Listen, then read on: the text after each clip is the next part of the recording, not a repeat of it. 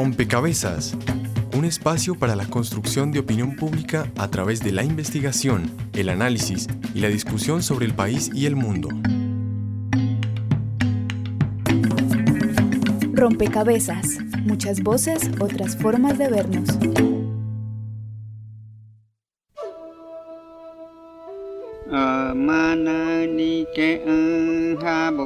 ha bo ka nang o de fa o bơi mana ni ke ta ke ta ye ye ye Lengua palenquera significa tantísimo.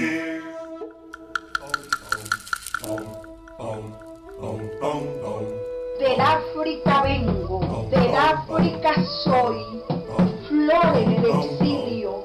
Todo el sentir, el hacer, la cosmovisión, las formas de actuar y de decir de la comunidad. Unos perezosos si trabajamos todo el día y el gozo es tan poco? ¿Por qué algunos negros quisieran ser blancos y nuestra cultura la andan negando? Hago fuego para que tengas calor y vida, pero dirige siempre tus miradas a tu pueblo y al mío propio, para que caminen siempre con paso firme por el sendero sagrado y el pueblo verá tus generaciones futuras. Imachamaicha panari, kapakanam, pikusha manta. Aprendiendo cómo desde la comunicación uno puede enseñar y mantener en el tiempo las tradiciones y la lengua. Con el fin de que estas lenguas permanezcan y se den a conocer al trasfondo de lo que realmente son la importancia que tienen dentro de, dentro de nuestras culturas.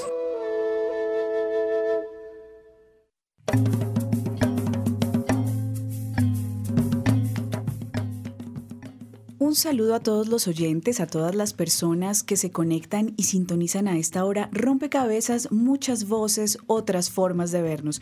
Escuchábamos fragmentos de poesías y de literatura narrada por las voces de distintas comunidades étnicas de nuestro país, porque justamente el programa que hoy traemos a Rompecabezas dedica em, su desarrollo a pensar la literatura étnica colombiana. Justamente en este mes en el que se habla tanto de literatura, queremos pensar en qué consiste esa literatura realizada, elaborada por las comunidades étnicas de nuestro país. Han definido la literatura algunos, mm, o la literatura colombiana, como una literatura en movimiento, diversa, em, muy, muy propia también de la composición cultural de nuestro país.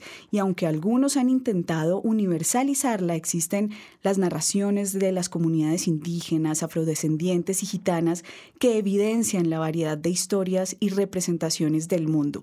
La literatura es definida por algunos como el arte que utiliza eh, como instrumento la palabra.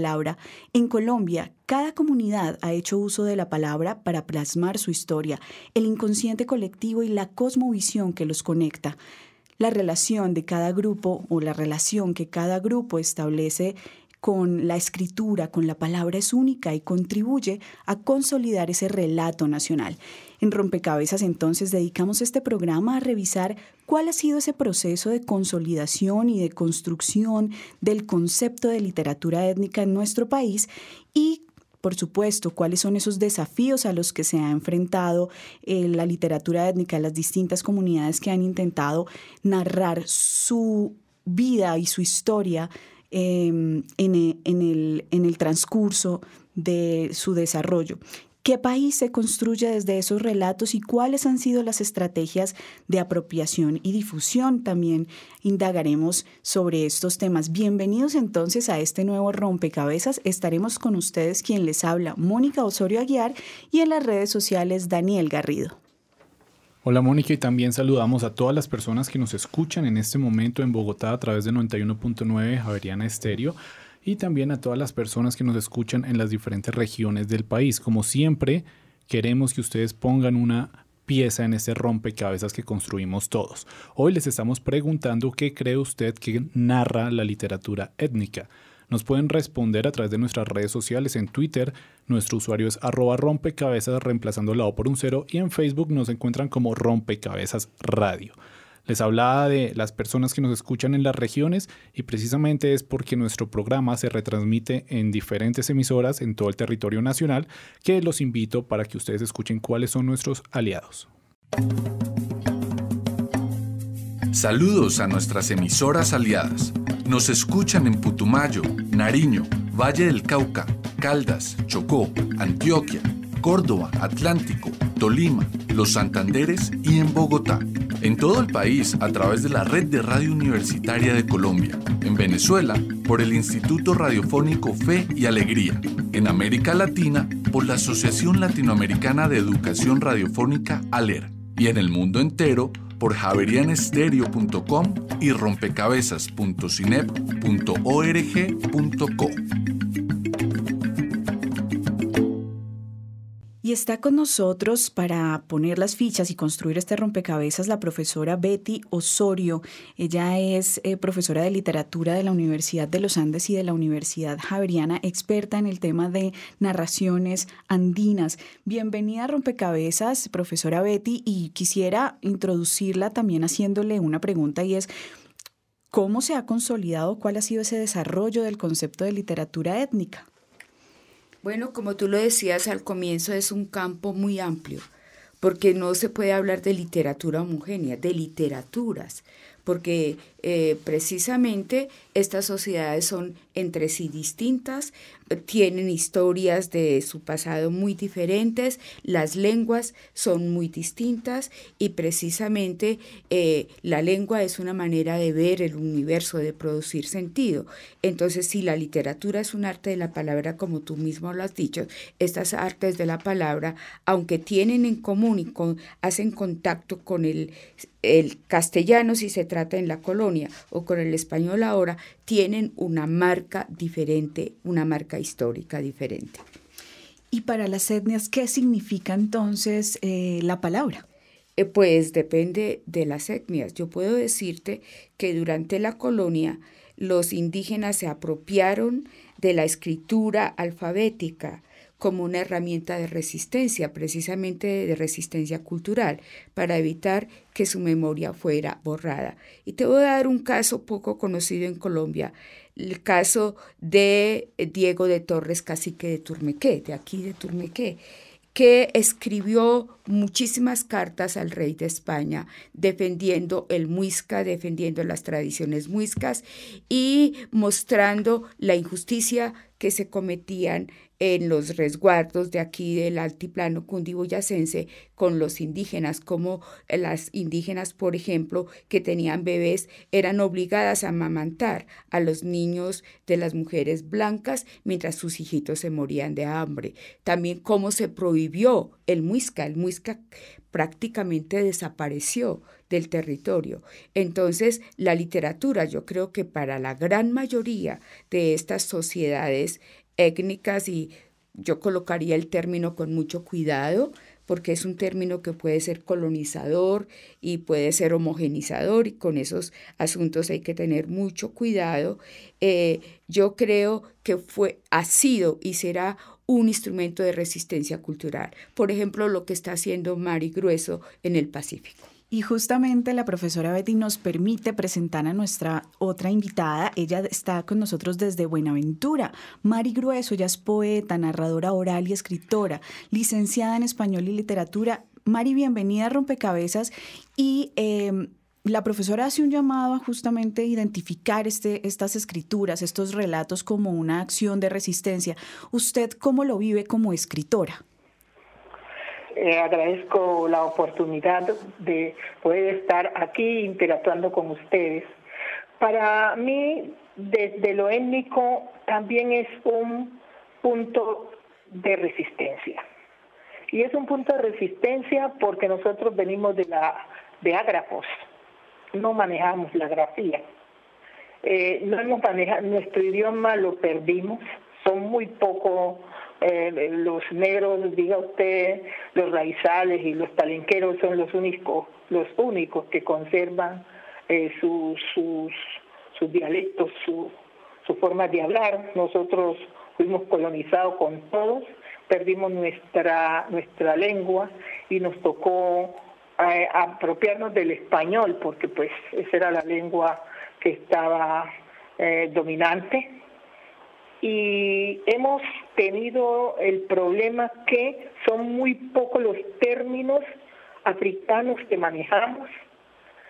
Y yo recuerdo que siempre decían que los negros hablábamos mal, que la, terminología que nosotros utilizábamos que era muy diferente a la del común denominador y me di la tarea de mirar y encuentro que en un libro de Rosalía de Castro, una poeta española, encuentro una terminología igual a la que se habla en el Pacífico elementos iguales y la forma, esa, ese problema de las variantes dialectales, que nosotros omitimos algunas letras eh, o cambiamos otras. Y resulta que eso forma parte del español, el español arcaico que se utilizaba en esa época. Como nosotros venimos de la de, no, manejamos la grafía, nos quedamos hablando ese mismo español mientras la lengua está en movimiento, nosotros estamos estancados en ella. Mari, ¿qué significa la palabra y qué significa em, la oralidad para ustedes? Para mí la oralidad es la base de toda mi, mi cultura. Nosotros somos orales y a través de la, de la oralidad hemos ido construyendo una historia, reconstruyendo una historia y hemos pasado, la hemos pasado de generación en generación, todo a través de la oralidad. Ahora estamos haciendo eh, el ejercicio de pasar de la oralidad a la grafía para que queden em, los textos, haya unos textos que perduren al tiempo porque la oralidad ha sido nuestra base cultural, pero tiende a perder eh, eh, de, generación en generación, se pierden muchos elementos importantes. Entonces, la oralidad ha sido nuestro pilar. Bien, quiero invitarlas, quiero invitarlas, profesora Betty y Mari, a escuchar la siguiente nota que preparó el equipo periodístico de Rompecabezas para seguir avanzando en el tema.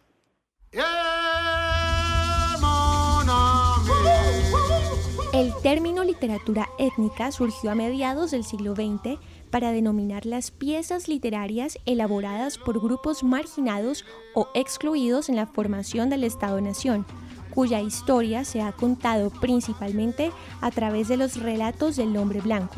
Juan Manuel Espinosa, decano del seminario Andrés Bello del Instituto Caro y Cuervo. El concepto la literatura, es decir, las prácticas escritas de ciertas narraciones con ciertos relatos, siempre ha sido una manera de contar la historia acerca de una comunidad.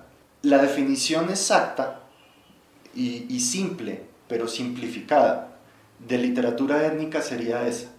Discursos que articulan y que tratan de transmitir no solamente los orígenes de una comunidad, sino también eh, la cohesión de esa comunidad y las prácticas que hacen que esa comunidad se, se mantenga cohesionada. En Colombia, este tipo de literatura se refiere al conjunto social al cual pertenecen los productores literarios, mujeres indígenas y afrocolombianos, entre otros, según artículo de la revista Lingüística y Literatura. Sin embargo, la conceptualización de prácticas tan heterogéneas ha generado inconvenientes. Juan Manuel Espinosa se refiere a tres de estas experiencias en Colombia. El caso, por ejemplo, de eh, Candelario Obeso, un poeta cartagenero del siglo XIX, se ha leído mucho por el hecho de que él era pardo y eso está muy bien. El problema de Candelario Obeso es que si uno solamente lo lee como literatura negra, o afrocolombiana, entonces se circunscribe y se limita mucho a, muchas otras cosas que él podría decir. Entonces es, es una categoría imaginaria que ayuda para ciertas cosas, pero que también impide hacer otras. En el caso de, las literaturas indígenas, ahí tenemos otro problema ¿Por qué? Porque los, pueblos indígenas no se relacionan con la escritura de la, de la misma manera como nos relacionamos nosotros. Y entonces la escritura para nosotros es una manera de comunicar generalmente una, una, posición individual, una autonomía individual. ¿Qué pasa cuando los pueblos indígenas quieren contar una historia? Esa historia, la pregunta entonces es, ¿esa historia tiene las mismas categorías y funciona socialmente e históricamente de la misma manera como ha funcionado la literatura para, para el mundo occidental? Lo más probable es que no. No es absolutamente ajena, pero tampoco es lo, eh, absolutamente igual. Un problema añadido es el de la literatura de, lengua de, la comunidad de lenguas de señas de Colombia. Cuando cuentan una historia dentro de su comunidad utilizando la lengua de señas, entonces, ¿eso qué es? No se está utilizando el habla. Eso que uno habla de literatura, ¿sí? y literatura tendría que tener, en el fondo está la palabra latina de letra. ¿Qué hacemos con la, con la literatura de lengua de señas Nota realizada por María Alejandra Navarrete.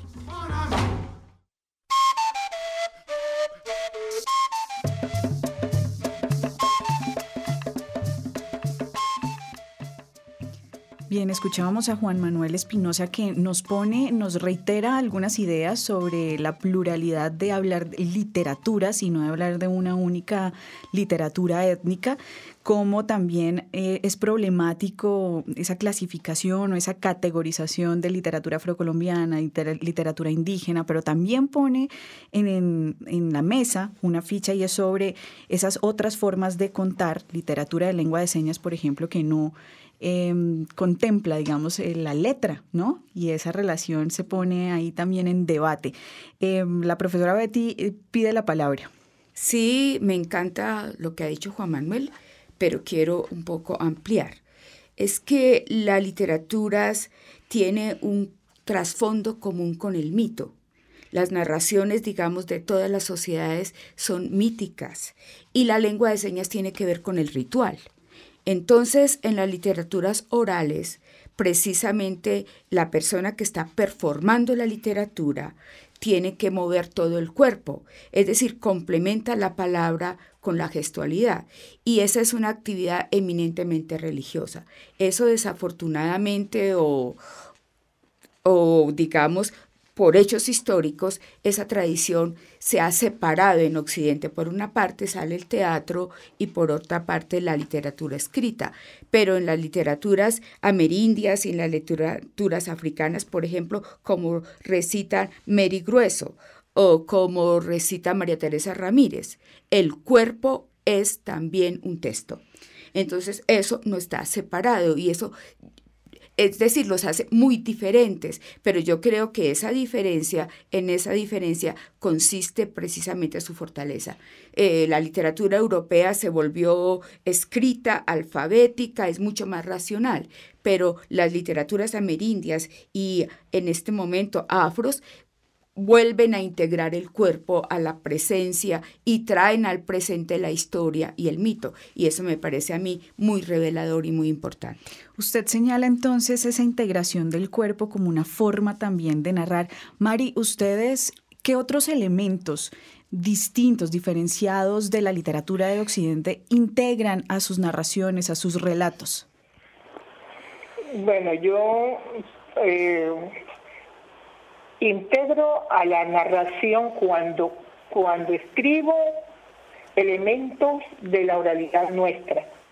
Tenemos, generalmente nosotros empezamos los cuentos de una manera diferente. Entonces, esto que era un hombre casado con su mujer, tuvieron viviendo, tuvieron viviendo.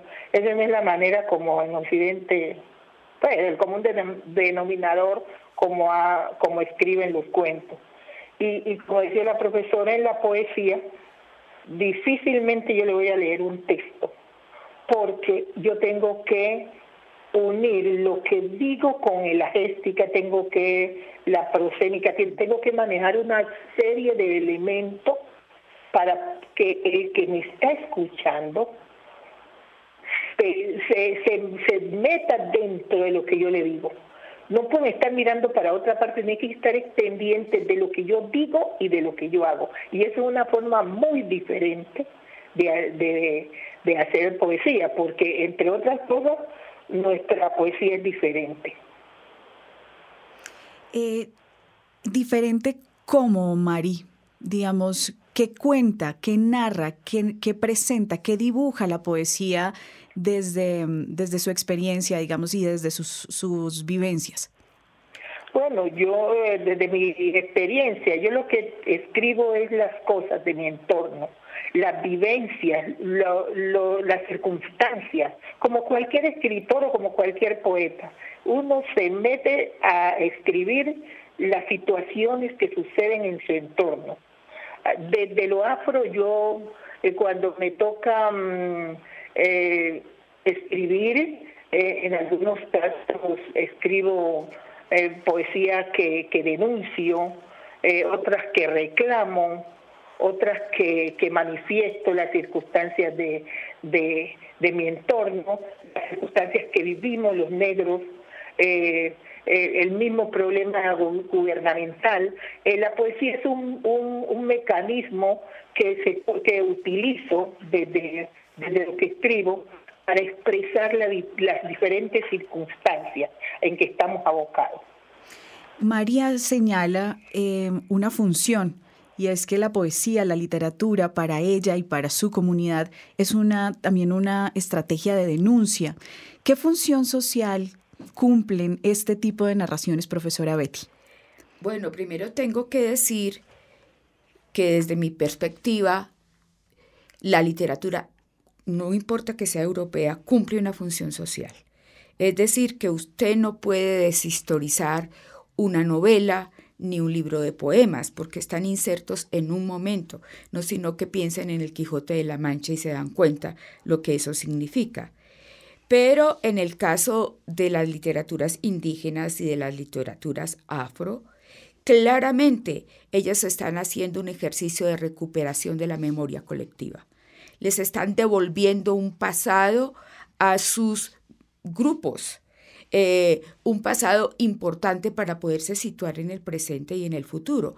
Y también están consolidando, digamos, lo que es una especie de unidad étnica afro o nativa, que eso les permite reivindicaciones políticas ante la Constitución. Es decir, es indispensable que se consoliden estos movimientos que son movimientos sociales, porque si no se consolidan, la historia de la globalización y de los proyectos tan transnacionales van a borrar todo eso. Entonces es muy importante lo que estas mujeres y estos hombres están haciendo. Y quiero dar el ejemplo de un, eh, eh, de un personaje muy importante en, el, en las sociedades indígenas, Manuel Quintín Lame. Es un indígena NASA, todos sabemos y les recuerdo que los NASAs hoy, o los paeses, así se llamaban antes, eh, están en un proceso de recuperación cultural muy fuerte y que precisamente este texto de Manuel Quintín Lame es un programa precisamente de recuperación del territorio. Eh, se llama El pensamiento del indio que se educó en las selvas colombianas. Hoy es un texto leído entre académicos, pero sobre todo es un texto dirigido a los indígenas. Y allí eh, Manuel Quintín Lame invoca a la naturaleza, a su profundo contacto con la naturaleza y nos muestra cómo el universo indígena, a pesar de la conquista y a pesar de esta huella tan terrible que la civilización ha infligido en las culturas eh, indígenas y, afros, eh, ha logrado sostenerse. Y el momento de hoy es, como lo dice Mari, un momento de recuperación. Y si no lo podemos recuperar porque se ha borrado, se ha perdido, inventémoslo. Y eso está bien. Uno puede inventar el pasado también. Muy bien, y hemos hablado entonces, y con este llamado a inventar el pasado que nos hace la profesora Betty, hemos hablado de literaturas indígenas, literaturas de afrocolombianos, pero también hay una comunidad presente en nuestro país que son los gitanos, los rom. Escuchemos esta cápsula preparada por el equipo periodístico de Rompecabezas. Eh, yo soy Moisés Medrano, soy eh, director de poblaciones del Ministerio de Cultura y estoy en, proceso de formación doctoral en educación, yo soy maestro. En general con el pueblo rom, más que literatura, contamos con un acervo eh, tradicional de oralitura. La lengua romaní se está empezando a escribir, pero por mucho tiempo fue ágrafa, así que el acervo eh, literario es más en esa, en esa dimensión que se denomina oralitura. Eh, relatan las tragedias, por ejemplo, la vivida el siglo pasado al final en los Balcanes con toda la violencia sexual que involucró al pueblo eh, Roma, lo llaman allá en los Balcanes, eh, a los serbios y a los albaneses y a los kosovares en ese conflicto tan lamentable de, los Balcanes. Eh, primero se, se, trabaja en su propia lengua, ya sea en la dimensión escrita, como en algunos trabajos que ha apoyado el Ministerio de Cultura en términos de traducción para los gitanos que ya están empezando a escribir la lengua eh, romaní. La UNESCO ha venido recogiendo, junto con organizaciones eh, dedicadas al tema de la cultura, las principales expresiones de la literatura romaní. La literatura rom, te insisto, es una literatura viva. Si los ciudadanos y los oyentes están interesados en conocer las historias de los gitanos, la población gitana en Colombia se encuentra en Girón, en Cúcuta, en San Pues, en el departamento del Valle, en, el, en Ataco, en Tolima, aquí en Bogotá hay dos compañías y en unas eh, jornadas que denominan Cris Romaní y en los procesos de, celebraciones que son eh, bastante eh, interesantes en términos de, de, la diferencia de cómo se congrega el pueblo romaní alrededor de sus costumbres, seguramente son los escenarios más apropiados para acercarse a esa oralitura del pueblo eh, eh, romaní en Colombia, del pueblo gitano en Colombia. Realizado por Daniel Arias y María Alejandra Duarte. Bien, escuchábamos esta cápsula que nos presenta otra de las comunidades étnicas presentes en nuestro país, pero quisiera recoger lo que hemos venido hablando, em, señalando los desafíos, ¿no? Los desafíos a los que se enfrentan eh, las distintas culturas étnicas para eh, este proceso de consolidación de la literatura y de esas formas distintas de contar su historia. Mari, ¿cuáles han sido esos desafíos o esas dificultades usted como escritora y por supuesto em, e-, en, ese proceso de consolidar eh, y, promover la literatura contada o las historias contadas desde sus propias formas? Le cuento que los desafíos han sido muchos. Los desafíos han sido muchos, pero las ganas de dejar una historia para que a partir de esta puedan seguir las investigaciones y pueda reencontrarse mi comunidad ha sido muy, muy, mucho más grande. Pero mi mayor desafío es poder escribir para niños. Resulta que cuando yo estudié, los textos que estudié no parecían los negros por ninguna parte. Solamente en, los textos de sociales parecían los negros como traídos de África y en las condiciones que ustedes ya conocen. Pero no había un texto donde hubiese un niño negro eh, ni se hablase de, de los elementos que nosotros utilizamos como tal acá en nuestro entorno, ni en muchas partes donde hay negro. Entonces, para mí fue un desafío escribir textos de niños negros ilustrados para que los niños negros se vieran reflejados en los textos, que pudiesen leer sus propias historias y los no negros también lo puedan leer y puedan conocer nuestra historia, nuestra forma de vida, nuestra, nuestra cultura a través de lo que se escribe. Entonces la literatura infantil para mí ha sido totalmente un reto que espero seguir venciendo a cada momento. Y en ese proceso de divulgación de esa literatura que usted produce, Mari, ¿en qué situaciones se ha encontrado? Bueno, el, el proceso de, la, de expandir esa literatura ha sido muy compleja, pero afortunadamente ha tenido aceptación en la comunidad, en las diferentes comunidades. Tal vez por la, por la innovación eh, ha llamado mucho la atención y personas como, como la, la compañera que estamos hablando aquí hoy, la doctora, la doctora Betty Osorio, eh, las colombianistas, Omar Cuesta, se han, asumido ese trabajo de literatura infantil afrocolombiana como una innovación en la literatura infantil y han promovido por todas partes ese trabajo. Mm, profesora Betty, ¿qué desafíos usted ha identificado en el estudio que ha hecho tanto de las literaturas afrocolombianas como de las indígenas? Em, y, y, bueno, y ¿qué propondríamos también para superarlos? Bueno, lo que pasa es que las formas de circulación de este tipo de textos es muy diferente son diferentes y entonces afortunadamente los medios nos han permitido ampliar esos modelos de circulación para que, como dice eh, Mary, esta literatura pueda llegar. Y estoy hablando de un cuento que escribió Mary que se llama Muñeca Negra, que precisamente muestra la historia de una niña del Pacífico que quiere tener una muñeca negra y que no puede porque todos los modelos son muñecas blancas. Y entonces eh, Mari cuenta como la mamá con mucho ingenio de un trapito cafecito le hace una muñeca negra y que entonces la niña se siente como de verdad integrada, ya tiene un juguete que la refleja a ella. Esa parte de la literatura, la manera, digamos, de darle, de intervenir la identidad del niño eh, negro de una manera positiva es clave. Eso es un proyecto también ético, porque así los niños no crecen pensando en que son inferiores, subordinados y que tienen que esblanquearse. Entonces, porque ser negro es feo, porque ser negro eh, te impide el ascenso social.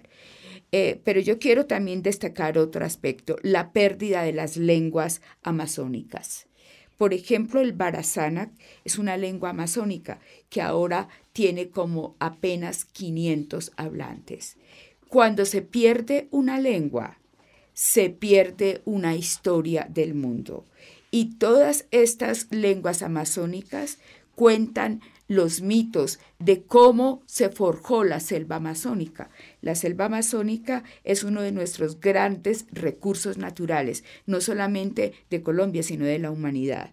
Y resulta que en todas estas lenguas hay relatos, hay narraciones, hay cantos de mujeres, de precisamente que nos muestran, nos indican el camino de cómo manejar la selva. Estoy hablando, por ejemplo, de las canciones amazónicas sobre la yuca, de cómo cultivar la yuca, o las canciones y los rituales amazónicos de cómo lo que significa la planta de coca, precisamente que eso sería como un antídoto a toda esta comercialización y uso tan terrible de una planta que en el Amazonas es una planta espiritual.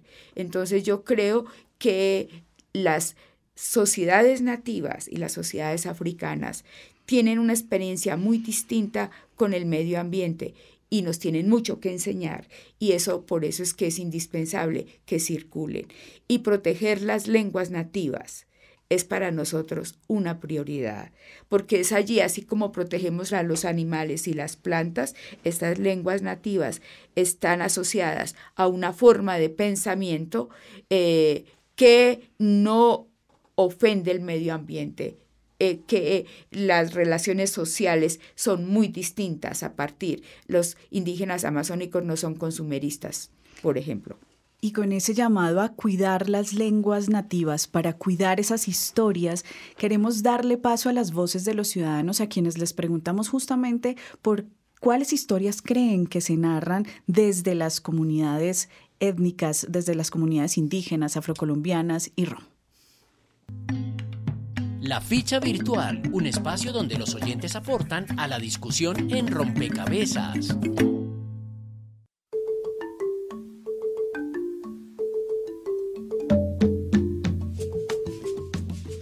Ante la pregunta que le hacíamos a nuestros oyentes de cuál cree usted que es la historia o qué se narra desde la literatura étnica ya tenemos varias opiniones. Arroba Primavera Col dice las historias, visiones y enseñanzas de los grupos étnicos colombianos, su identidad y postura frente a nuestra realidad. Camilo Hernández dice la vida cotidiana, las costumbres e imaginarios colectivos. María Alejandra Arias Hernández dice sus historias y tradiciones. Giselle Mac dice, es posible que narre las historias de los diferentes grupos afrocolombianos e indígenas del país. Incluso puede que dentro de sus comunidades esos textos sean contados de manera oral. Seguramente hay relatos de tradición, pero también de la exclusión histórica y de las resistencias que han generado.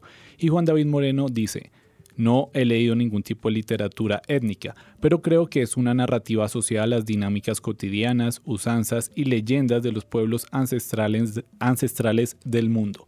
Antes de continuar con las opiniones de las redes sociales, escuchemos qué dijo la gente del común cuando nuestros periodistas salieron con esta misma pregunta y se la formularon. La ficha de los ciudadanos y las ciudadanas. La pregunta ¿qué cree que narra la literatura étnica colombiana? Los ciudadanos responden. Pues sobre las, eh, los ancestros, las tribus, las diferentes razas que haya en el país. Y si la hay, pues no creo que haya literatura étnica, no, no la conozco. Según entiendo, sobre todas las razas que, eh, que están en Colombia, las, las afrocolombianas, las indígenas, todo, todo, todo lo que... Eso es lo que yo entiendo por literatura sobre la etnia. Yo creo que es como la mitología, es como las antiguas... Cada pueblo ha intentado entenderse a partir de, de una narración de su existencia. Entonces debe ser igual que las mismas mitologías griegas o las mitologías de, de, otras partes del mundo. Es una forma de entenderse a sí mismo a partir de todo lo que ven. Entonces creo que deben haber dioses como en, en la mitología griega que den explicación acá de los fenómenos de la naturaleza que hay acá. La literatura eh, étnica en Colombia está a través de las mismas palabras que nosotros utilizamos y no nos damos cuenta, o de las expresiones, de la comida. De, yo creo que la literatura va más allá de, de las letras, creo que está en los estilos de vida, en, en las formas de mirar, en las formas de sentir, y ahí lo étnico, eh, nosotros estamos conectados realmente con toda la parte étnica de Colombia. Bueno, yo creo que la literatura étnica colombiana habla de como todas esas construcciones culturales, simbólicas, rituales que tienen esos grupos que en este contexto podrían considerarse como, como minoría, digamos, hablar de los afrodescendientes o de algunos grupos indígenas, que paradójicamente eran los que dominaban toda esta tierra, pero después del fenómeno de la colonización tenemos una concepción un poquito más quizás europea y, y quizás eh, diferente a lo que estos grupos aborígenes tienen creo que no se diferencia mucho de, de las demás culturas aborígenes suramericanas y en general del mundo.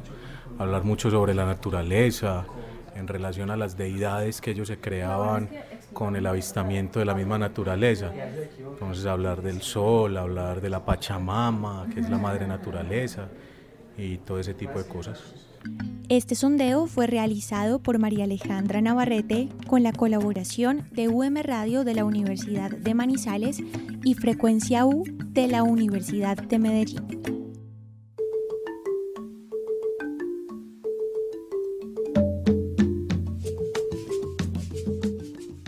Y finalmente tenemos dos opiniones más. Ángel Hernández dice, para mí hace parte del género de literatura de no ficción y trata temas relacionados con grupos indígenas, costumbres y tradicionales. Y finalmente Rodrigo Sandoval dice, para mí la literatura étnica es la construcción material de la tradición oral. Es el paso de las historias de los pueblos ancestrales que se transmiten vía oral de generación en generación a una forma escrita. A propósito de todas esas opiniones que escuchábamos, yo quisiera preguntarle a nuestros invitados qué tan cercanas o asequibles son las literaturas étnicas para el lector casual colombiano. Pues ya dije que los circuitos de circulación son muy diferentes.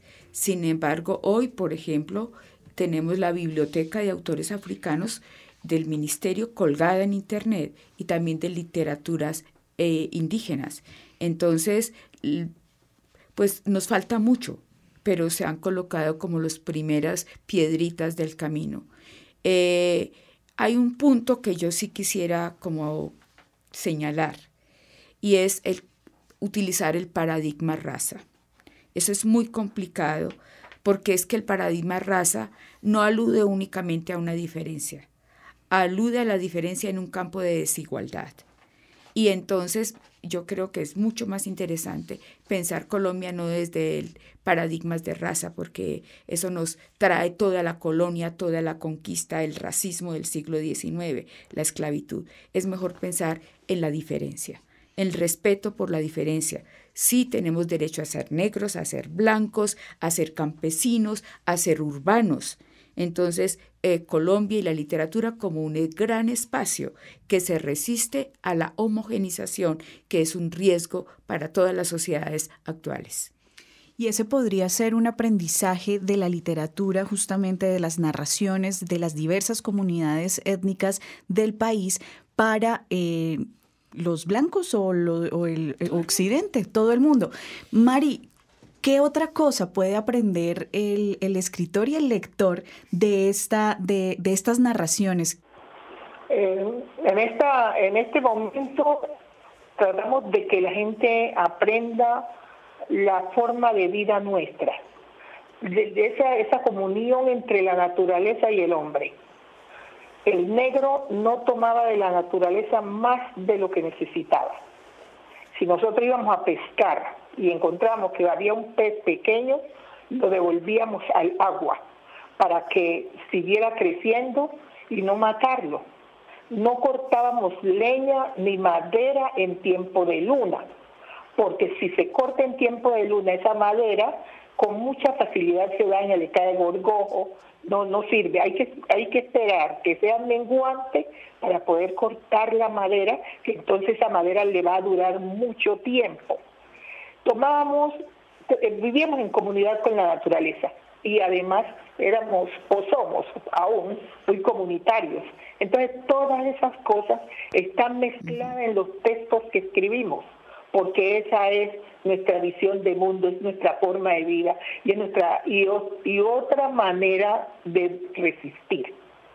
Bien, Mary nos comparte esa forma de ver el mundo, la profesora Betty nos comparte además espacios de difusión, de divulgación y el equipo de Rompecabezas quiere también compartir con nuestros oyentes otros escenarios para que ustedes puedan acceder a este tipo de relatos y de narraciones.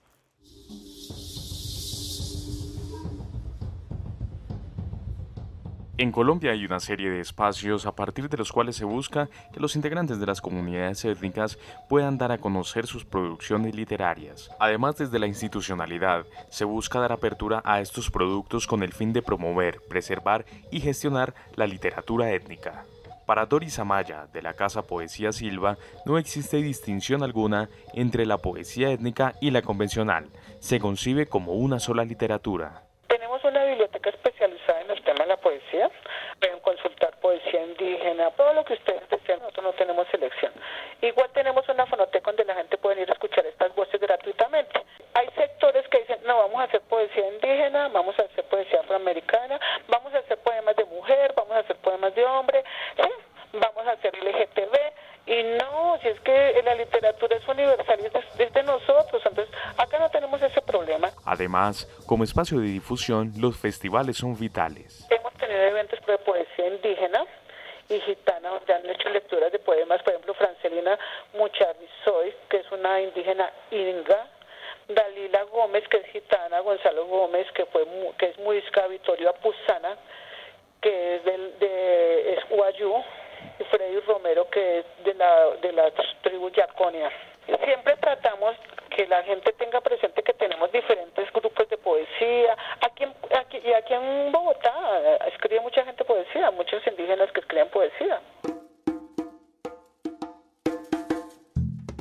su parte, la Dirección de Poblaciones del Ministerio de Cultura aporta para la conservación de las narraciones de las comunidades étnicas en Colombia.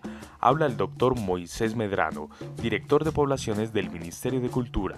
En el caso de la colección de literatura afro, se inició un trabajo en todas las sedes del Banco de la República con la participación de educadores, de gestores culturales, de eh, artistas y de personas vinculadas en general al sector cultura, se generaron unos talleres en los que participaron los autores y eh, ello permitió generar un proceso mayor de apropiación de la colección de literatura. El doctor Medrano agrega. En el caso de la colección de literatura indígena, esta por ejemplo cuenta con alrededor de 22 lenguas eh, nativas en las cuales está recogida eh, eh, buena parte de la sabiduría, de los conocimientos, de las expresiones culturales, en este caso literarias, de los pueblos indígenas de Colombia, que sabe que tienen una, una vitalidad lingüística fuerte, pero que también tiene expresiones de riesgo en algunos de estos pueblos. Sin embargo, no en todos los casos son efectivas dichas acciones.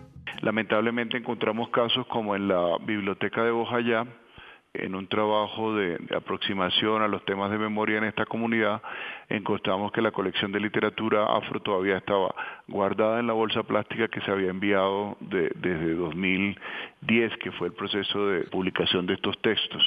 A partir de ahí se hizo eh, con ellos allá en Bojayá un trabajo liderado por el maestro Alfredo Banín, orientado fundamentalmente a avanzar en la apropiación de lo que significa eh, la literatura en los procesos de reparación de víctimas. El Ministerio de Cultura invita. La programación que vamos a tener ahora en la Feria del Libro va a estar muy interesante porque eh, por toda la provocación que, genera eh, eh, Macondo como país invitado, vamos a trabajar toda esa riqueza de los de las variables eh, de las variables dialectales, de cómo eso enriquece el lenguaje, de cómo hay préstamos lingüísticos. Informa para Rompecabezas Juan Sebastián Ortiz.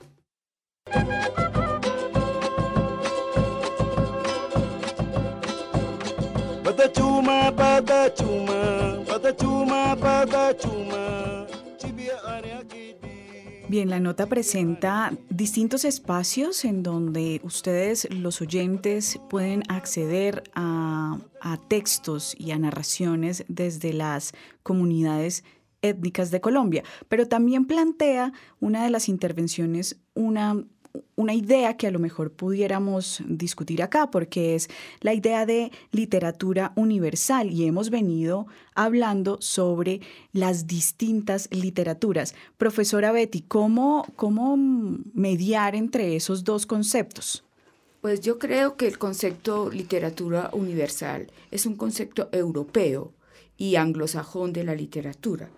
La literatura nunca puede ser universal porque, como hemos dicho, está ligada a las historias de cada pueblo, a la historia de los franceses, de los ingleses, de los norteamericanos, de los colombianos, de tal manera que la literatura es radicalmente diferente, es el campo por excelencia de la diferencia. Una buena novela, un buen poema nos hace participar de otra vida, de otras formas de ver el mundo. Y eso es precisamente lo más importante de la literatura. Si la homogenizamos, pierde toda esa capacidad, toda esa energía. Profesora Betty, antes de, de que se vaya y de despedirla, digámosle a los oyentes, recomendémosles algunos textos en los que puedan encontrar esas formas distintas de ver el mundo desde las comunidades indígenas, desde las comunidades afro.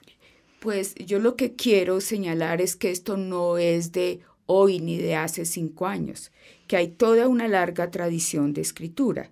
Yo, por ejemplo, enseño el Popul Book, un texto sagrado de los mayas quiché, que entra en contacto con un momento anterior a la conquista y que nos permite como, como hacer ese ejercicio de tratar de penetrar un mundo muy distinto a lo que habría sido el mundo europeo en ese momento.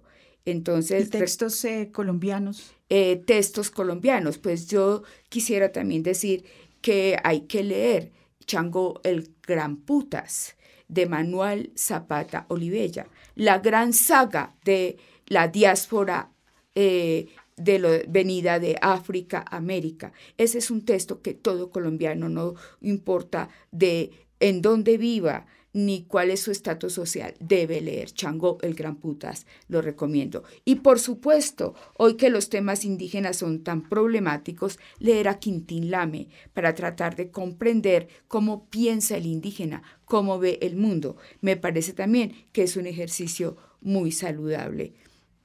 Bien, Mary, ¿qué recomendaciones usted daría para los oyentes de textos o de em, narraciones que puedan eh, ayudarle al oyente, ayudarle a los colombianos a acercarse a su forma de ver el mundo? Bueno, eh, hay un texto muy importante como lo que, los que acaba de decir la profesora. Me gustaría también que, que leyeran Las estrellas son negras de Arnoldo Palacios. De Arnoldo Palacios, exactamente. De Arnoldo Palacios, muy importante esa, esa novela. Y me gustaría también que se, que se introdujeran los lectores a la literatura infantil afrocolombiana, que es una propuesta nueva que estamos haciendo para que desde, desde la primera infancia empezarle a mostrar a los niños que hay otra etnia, que hay otro, otros personajes que forman parte de esta nación colombiana y de este planeta. Y desde allí empiecen a vernos desde, el aula de clase para que después, cuando ya estén grandes, no les cause extrañeza ver a un negro en la calle. Bien, pues con estas recomendaciones que nos han dado la profesora Betty y Mari Grueso desde Buenaventura, cerramos este rompecabezas y agradecemos por supuesto su participación en este programa. Pero antes de irnos los dejamos con la voz de Mari Grueso y la narración de su cuento La Muñeca Negra. Muchísimas gracias por acompañarnos. Estuvieron con ustedes Mónica Osorio Aguiar y Daniel Garrido.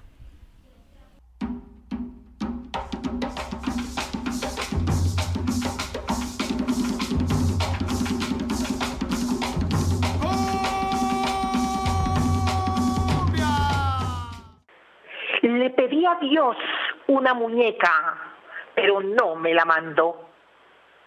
Se la pedí tanto, tanto, pero a mí no me escuchó. Y cuando le dije a mi mamá, me dijo, pídesela duro a Dios.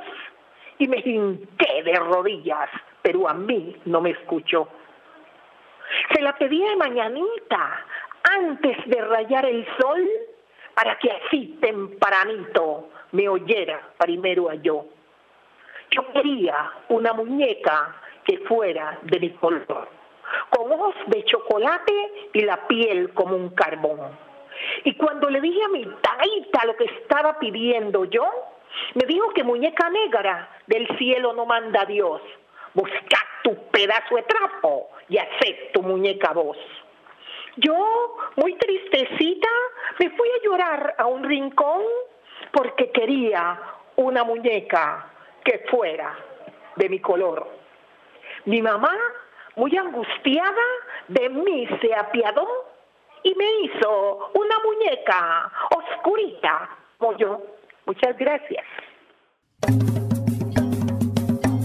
Rompecabezas, una producción del CINEP Programa por la Paz, la Pontificia Universidad Javeriana y la emisora Javeriana Estéreo 91.9 FM. Rompecabezas, muchas voces, otras formas de vernos. Rompecabezas cuenta con licencia de programa periodístico concedida por el Ministerio de Tecnologías de la Información y las Comunicaciones, resolución 1051 del 23 de mayo de 2014.